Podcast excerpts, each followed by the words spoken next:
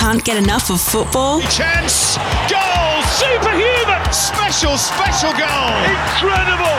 Just incredible! Now you can get the inside look.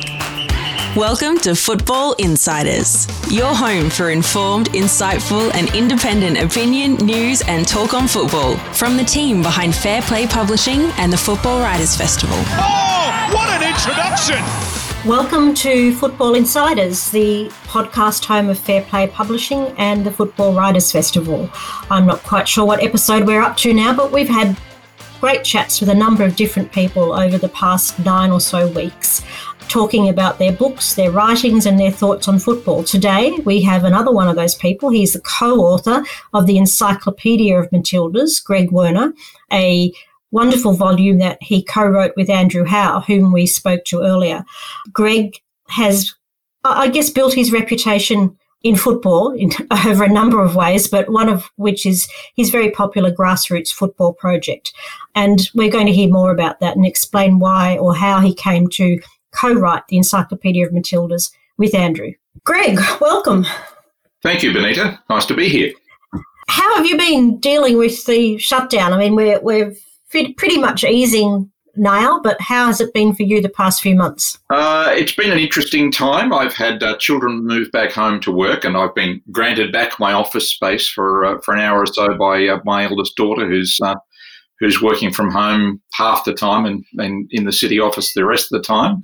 Uh, my wife has gone into JobKeeper mode, being being a Qantas employee, so she's probably going to be one of the last ones to go back to work. But I've been pretty well unaffected by it. I've been working all day, every day, which hasn't really given me the, the time to do the things that I want to do. But, you know, that's, that's life.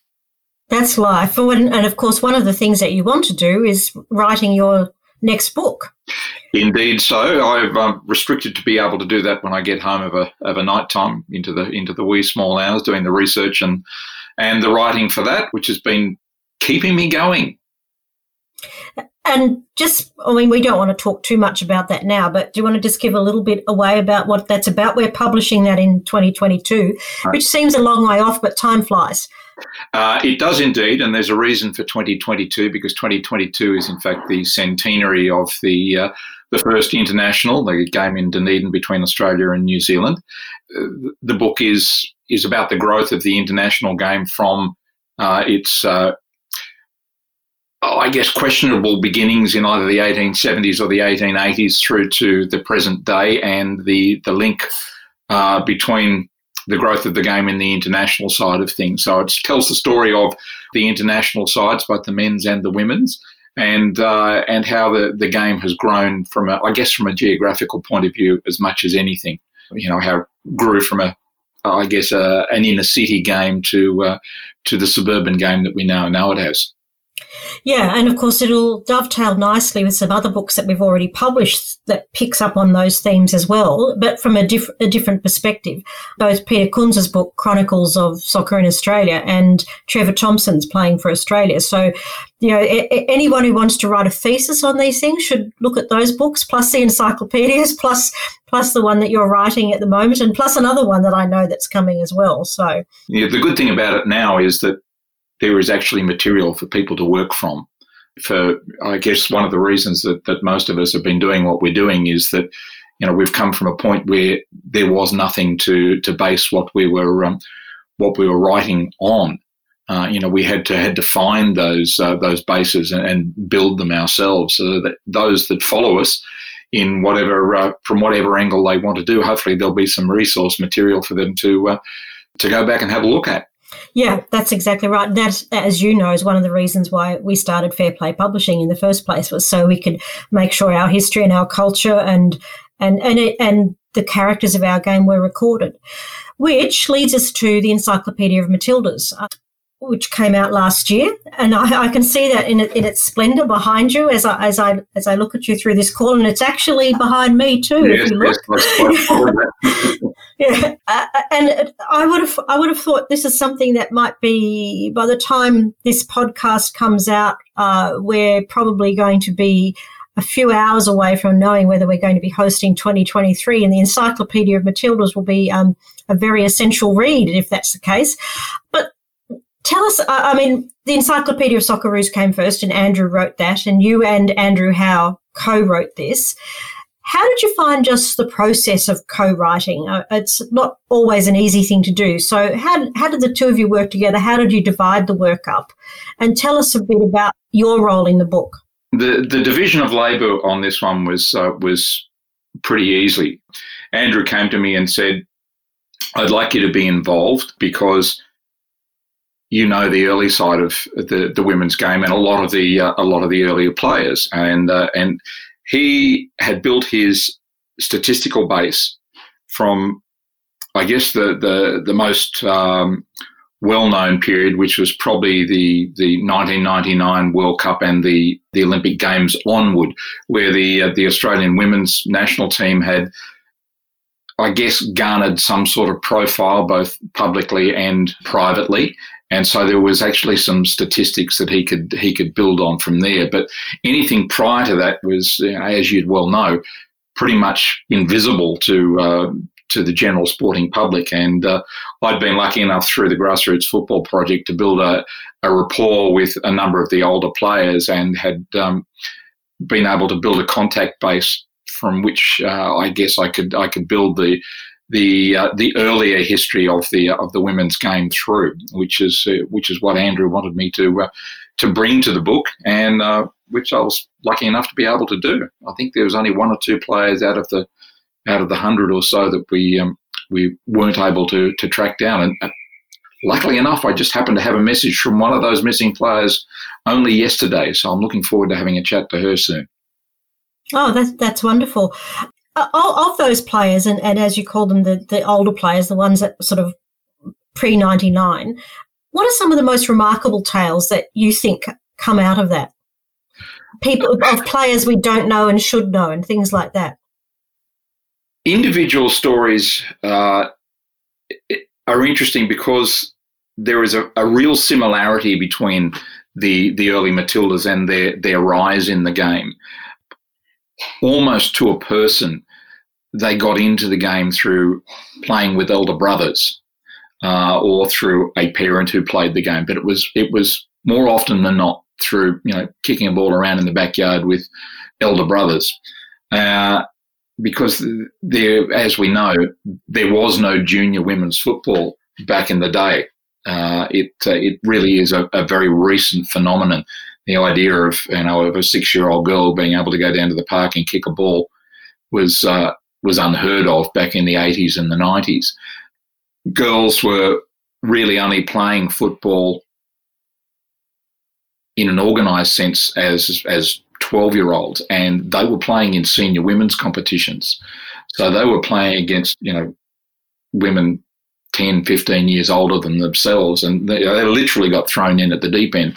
But they'd been um, they'd been, I guess, hardened by uh, by by brothers who uh, take no quarters or no prisoners in the backyard, as you as you well know. You you, know, you don't don't uh, you always give as good as you get in the backyard with your uh, with your siblings, and so that's that's pretty much the way all of them were um, were brought into the game. I guess individual stories. Um, there, there are some. Uh, Lisa Rader, for instance, um, who is the, the the first player from from Tasmania, the first Tasmanian Tasmanian born player to make a national side. She came in uh, at a period where I guess there was a bit of an upheaval in the in the women's national game. There were a number of players who had been uh, not considered, shall we say, for for selection uh, in a uh, a tournament in 1987. Uh, half a dozen of them, and so there were some some big holes that needed to be filled and be filled quickly. So she'd come from an Austrian background in in Hobart. Her father helped set up the uh, the Hobart Club, which was the forerunner to uh, to South Hobart as we know it today, and she literally came in and went out of the the side out of one series, and so her her story was she was the star of, of the Tasmanian side, but you know she never considered herself in the in the same league as the, the girls from the mainland, especially the girls from uh, northern New South Wales and, and New South Wales. And she was shocked is probably the uh, the easiest way to to put it to be you know selected in the national team and then to you know to go away on a on a on a tour you know she I think she only played the one um, the one match but it's those those little uh, those fleeting glimpses of uh, of the national team, which for me I find you know the most intriguing. That player who played you know two minutes off the bench once and is never heard of again in either the, the men's game or the women's game. It's like they weren't looked upon as the, the stars of their time, but you know they were brought into the to the national team setup for uh, for a reason. And uh, Lisa's was um, Lisa's was one of those kind of stories, which was which was really nice. And then you've got the the three girls from um, from South Australia who came in in that 19, 1979 series, that that first one from the picked from the national setup, who, uh, who who once again came and went. We thought, you know, when I looked at it, these were these were girls who were going to you know make a make a real hit in the national team. They they had a background of playing the game in the UK. They were selected from a a very good South Australian team who, you know, had a really good grounding in the game through the Salisbury club, and they were looked upon as stars in South Australia. But uh, you know, once they hit the, the international stage, at, uh, their um, their their time in the in the limelight was was once again fleeting. But you know, they shone brightly for a minute and then sadly disappeared. One of them, uh, sadly, forever. Uh, Fiona McKenzie died very very shortly after um, after her appearance in the in the national team. Um, it's interesting that you should mention Lisa from Tasmania for a couple of reasons. One, the South Hobart club's a, a very strong historical club, as you know, um, more generally. But also the fact that she did come from a European background. One, one of the things I thought was striking with going through the Matildas encyclopedia compared with the Socceroos, whereas the Socceroos encyclopedia shows us the story of Australian migration patterns. The Matildas are entirely different. There are very, very few women of non English speaking background. And I, I, would say, from my experience, that's because the, the dads didn't want them to play. So e- even though the dads may be passionate fans themselves, what what's your observation on that? And and did we reduce our talent pool because of that? The other thing that's really striking is the number of women who or girls who have come from country areas too. Yeah, the uh, to to your first the first part of your question, the the girls of a European background, as as you well know, were not encouraged to play the game. Football was a men's game. Most of the European males are. Uh, let's how should we put it? Um, very male oriented. Uh, you know, the the sun, the sun was was it. You know, the girls were had their place, and it, and it wasn't on a football pitch. Uh, so to find players like Lisa Rader through the Rapid Club in in Hobart and uh, uh, Mariana Milanovic from South Australia, you know, she came from a, a good Croatian background. She was, you know, so. But then, you know, until you get to players like you know Catherine Kinnouly, uh, of uh, of Marconi in the in the present day, uh, you know, a European spot in the in the Australian side was was very difficult to to find. You know, a- Angela uh, Iannotta was, um, I guess, the the only one that really rose above the uh, above the pack and made a made a career out of football, and she had to do that. You know, going back to Italy to play. Uh, other than that, the you know it was it was the British-born players who um, who shone in the game here uh, here locally. As to the the geographic spread, yeah, I guess you know you look at it. We have players from the Northern Territory, from both Darwin and from uh, from Alice Springs. We have players from far north Queensland. We had players from Western Australia, uh, and the rural areas of um, both Queensland and uh, and New South Wales. New South Wales, you've got places like Coffs Harbour and Dubbo and uh, tiny little Warhope. Wauchope is, is a really interesting story, that one, because it's um, my eldest daughter played against Wauchope in the semi-finals of the uh, of the Bill Turner Cup here three or four years in a row, and you know, you've got you've got three players from this tiny little timber town in the uh, in the mid north coast of New South Wales that have, have produced three Matildas. So the game in certain certain areas is really really strong. And as opposed to that, of course, you've got some states, and I refer to Victoria in particular, who've only produced 16 Matildas. We've had discussions about this. In fact, even even with people from Football Victoria, um, they see the need to obviously increase that. But it's interesting to know why that would be the case historically. Yeah, I, I honestly couldn't put my finger on on why. You look at the early Matildas that came from Victoria. Uh, a number of them were uh, British expats.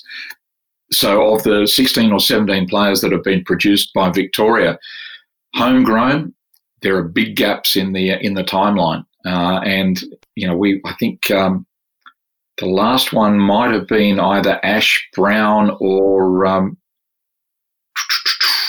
I think it might have been Ashley Brown was probably the last one, and that's that's a number of years back now. So I, I cannot put for the life of me a, um, a finger on the reason why that would be. Because they've got the same setup as everybody else around the country. So, really, they should be producing footballers. Yeah, they should be. And it perhaps explains why they're very keen or so keen on having the home of the Matildas and, and uh, uh, initiatives like that because they see the need to do something to increase the number of girls who are playing. Because historically, also, I mean, it wasn't as if girls were playing AFL or anything at that time. So it's not like now, whereby girls do have a choice of some other sports. So football should have been able to get more players, I would have thought.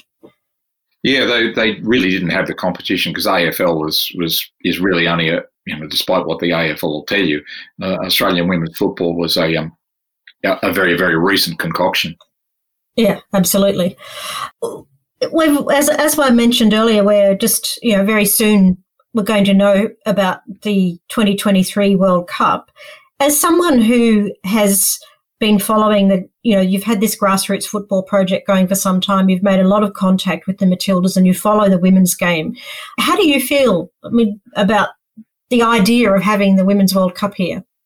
Oh, thrilled. I'm just, I'm, I'm on edge. Uh, the, the day that the AFC uh, through their backing behind Australia instead of Japan, I thought was a big step forward. Uh, and having Brazil withdraw, you know, only a number of days before that puts us in a, a really good stead. And uh, the idea of being able to to go and watch the um, the girls play on on home grounds against the best in the world and see the best in the world here is just it's going to be thrilling. And it's going to, from my perspective, it's going to be just as big as the Asian Cup because it's going to bring out supporters of all nationalities, uh, supporting the teams of their own ethnic background as well.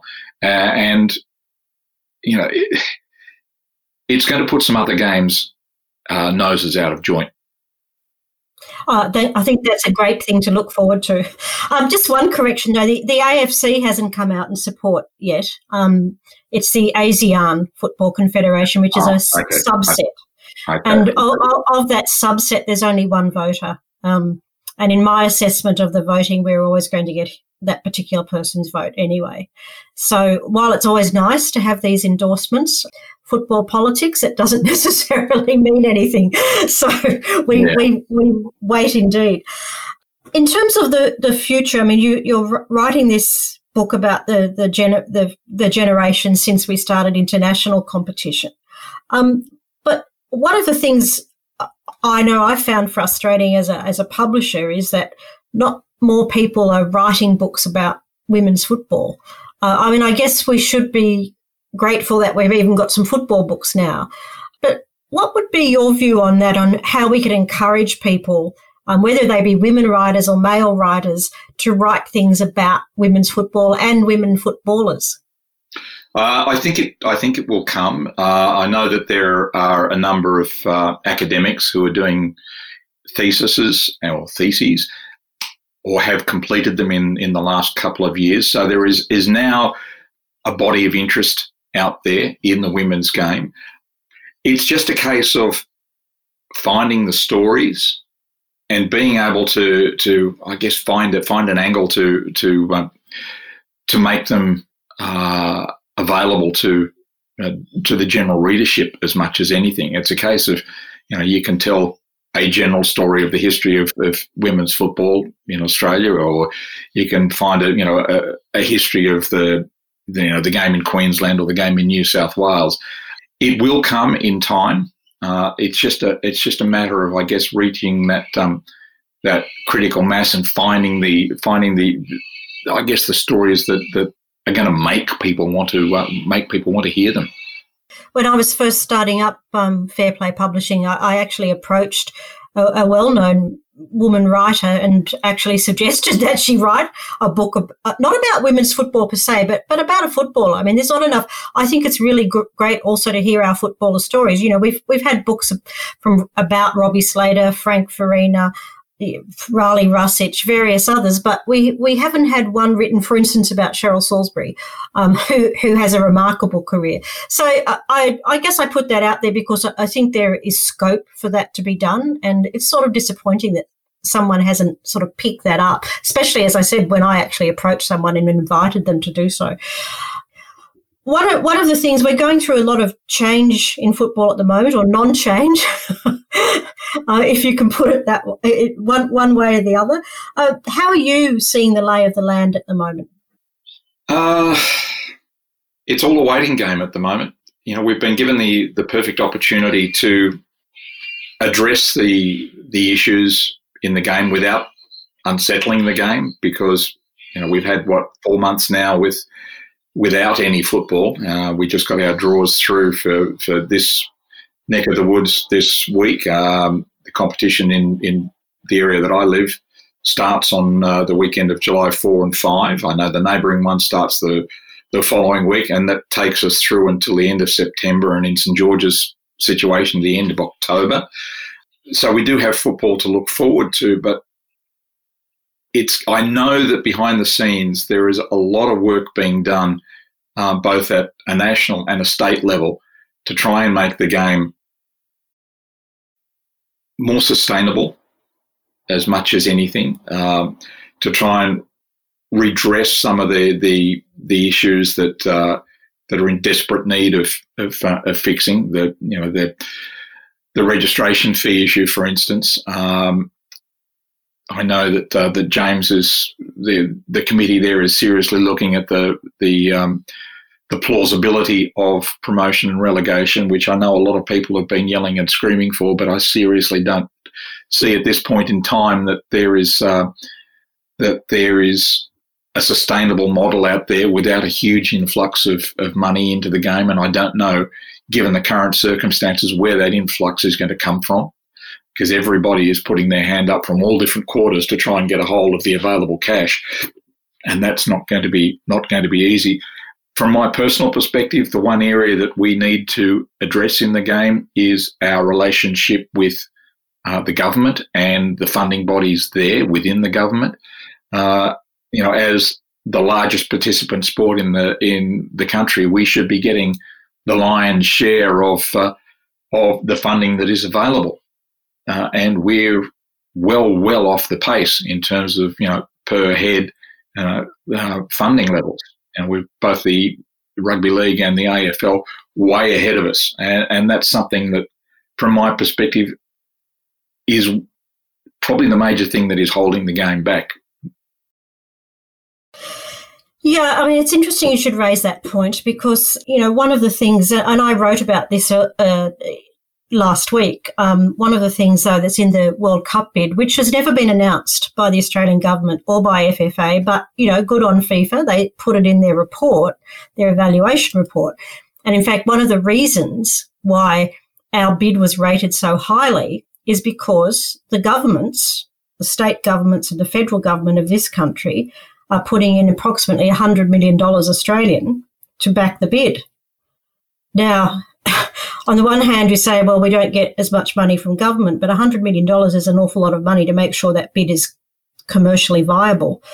And at the end of the day, you know, we'll, while everybody will enjoy the Women's World Cup if we get it, and it'll be great fun, and it'll be five weeks or four and a half weeks of, of a, a giant party, um, when a, you know, from a government's perspective, they'd say, well, we've given you $100 million. So what more do you want us to give you? So I think that's something the game is, you know, we don't want to worry about that now because everybody wants the circus in town. But it is a big issue, and it's one that uh, the game will have to be mindful of when they go cap in hand to the government. Yeah, and what what the government has to realise is that this is a one-off situation. This is this is an event. This is going to be the largest tourism event um, seen in Australia for for a number of years. Uh, but it's it's it's the ongoing funding crisis that uh, that is holding the game back as far as I'm concerned, and that's the that's the big job that uh, Mr. Carrozza and and uh, and co have, have, got to do the the work within the halls of Canberra to uh, to address, you know, because neither rugby league nor um, nor AFL have these large international events available to them. That's that's the big thing that we've got over over the rest of the um, the rest of the sporting landscape here.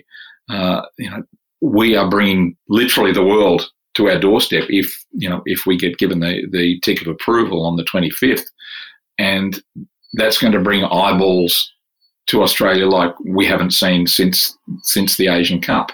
I mean, it's all well and good having your cricket World Cups, your 2020s, and what have you, but the eyeballs that that brings to Australia are from a very very limited um, nation range. But you know, football, as we know, is the world game, and those eyes are going to come from everywhere. Hmm. Yeah, it'll be fascinating, particularly too, as the the cost of staging that is going to be. I think it's in the uh, in the bid book or the bid evaluation of being something like 150 million Australian. Um, so there's a gap there as well that has to be met. I'm not quite sure how the game's going to meet that. So it'll be fascinating even though, despite the excitement, they, these are issues that we'll have to grapple with and issues that we'll have to grapple with in the current economic environment for the game. Having said that, um, we've come to the end of, of today's podcast, today's Football Insider. So I'd like to thank you, Greg, for your time. My very great pleasure. Thanks, Bonita.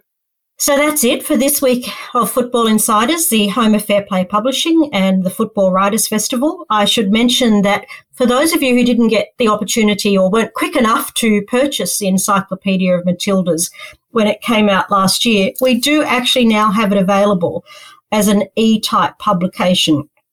It's not an e-book, but you can have a look at it, purchase it online. And if you go to fairplaypublishing.com.au and search for the Encyclopedia of Matildas, you will you will find it. We'll also know very soon after this uh, whether we are successful with the 2023 World Cup bid and along with New Zealand. So let's cross our fingers.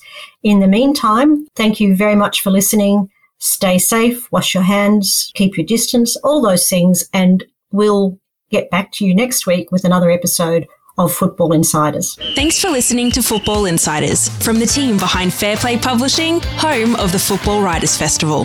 Be the first to get inside access by subscribing. And to get more, head to fairplaypublishing.com.au.